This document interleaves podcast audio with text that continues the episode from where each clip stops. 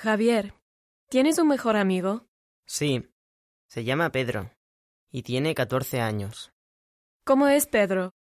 Físicamente es bajo y delgado.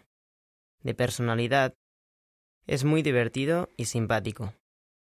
¿Es deportista? Sí, es muy deportista. Le gustan el baloncesto y el fútbol. Me llevo muy bien con él.